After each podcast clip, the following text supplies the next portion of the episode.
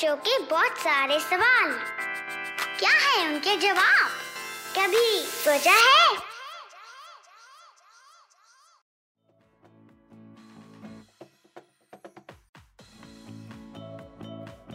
आपको पता है, लोग ये कहते हैं कि अगर आप नॉर्थ पोल पर जाते हैं तो आपके वजन में फर्क आ जाता है और ये भी हो सकता है कि आपका वजन बढ़ जाए, या फिर अगर आप नॉर्थ पोल से इक्वेटर की तरफ ट्रैवल करते हैं तो आपका वजन कम हो जाए। लेकिन कभी सोचा है कि आखिर ऐसा क्यों है? तो आइए आज के कभी सोचा है के एपिसोड में इसी बारे में जानते हैं। तो जी हाँ, ये बिल्कुल सच है कि अगर आप इक्वेटर से नॉर्थ पोल या फिर साउथ पोल की तरफ मूव करते हैं तो आपके वजन में फर्क आ जाता है, और अगर आप इक्वेटर से पोल की तरफ जाते हैं तो आपका वजन थोड़ा सा बढ़ जाता है, और वहीं पर उल्टा अगर आप पोल से वापस इक्वेटर की तरफ आते हैं तो ये आपका वजन घट जाता है।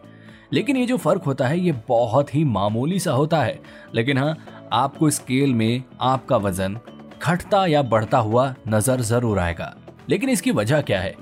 तो इसकी वजह यह है कि नॉर्थ पोल के ऊपर ग्रेविटेशनल फोर्स में थोड़ा सा फर्क आ जाता है।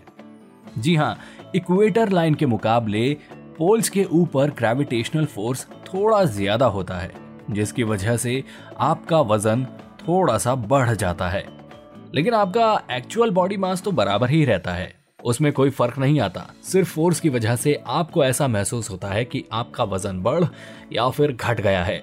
लेकिन दोस्तों, ये बड़ा ही अच्छा तरीका है ना, अगर आप वेट गेन या फिर लॉस करना चाहते हैं तो कुछ ही घंटों में रिजल्ट अगर आपको पाना है तो बस इक्वेटर से नॉर्थ पोल या नॉर्थ पोल से इक्वेटर की तरफ मूव कर जाइए, आप फट से अपने वजन में एक फर्क देख पाएंगे।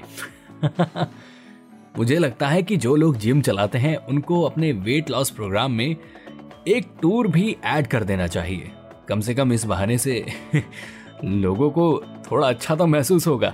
I mean, रिजल्ट थोड़ा जल्दी दिखने को मिलेगा ना। Alright, तो ये था आज का कभी सोचा है का एपिसोड। उम्मीद करता हूँ कि आपको पसंद आया होगा। ऐसे ही मजेदार जानकारी के लिए सुनिए कभी सोचा है के और भी episodes. And yes, please do like, share and subscribe to कभी सोचा है।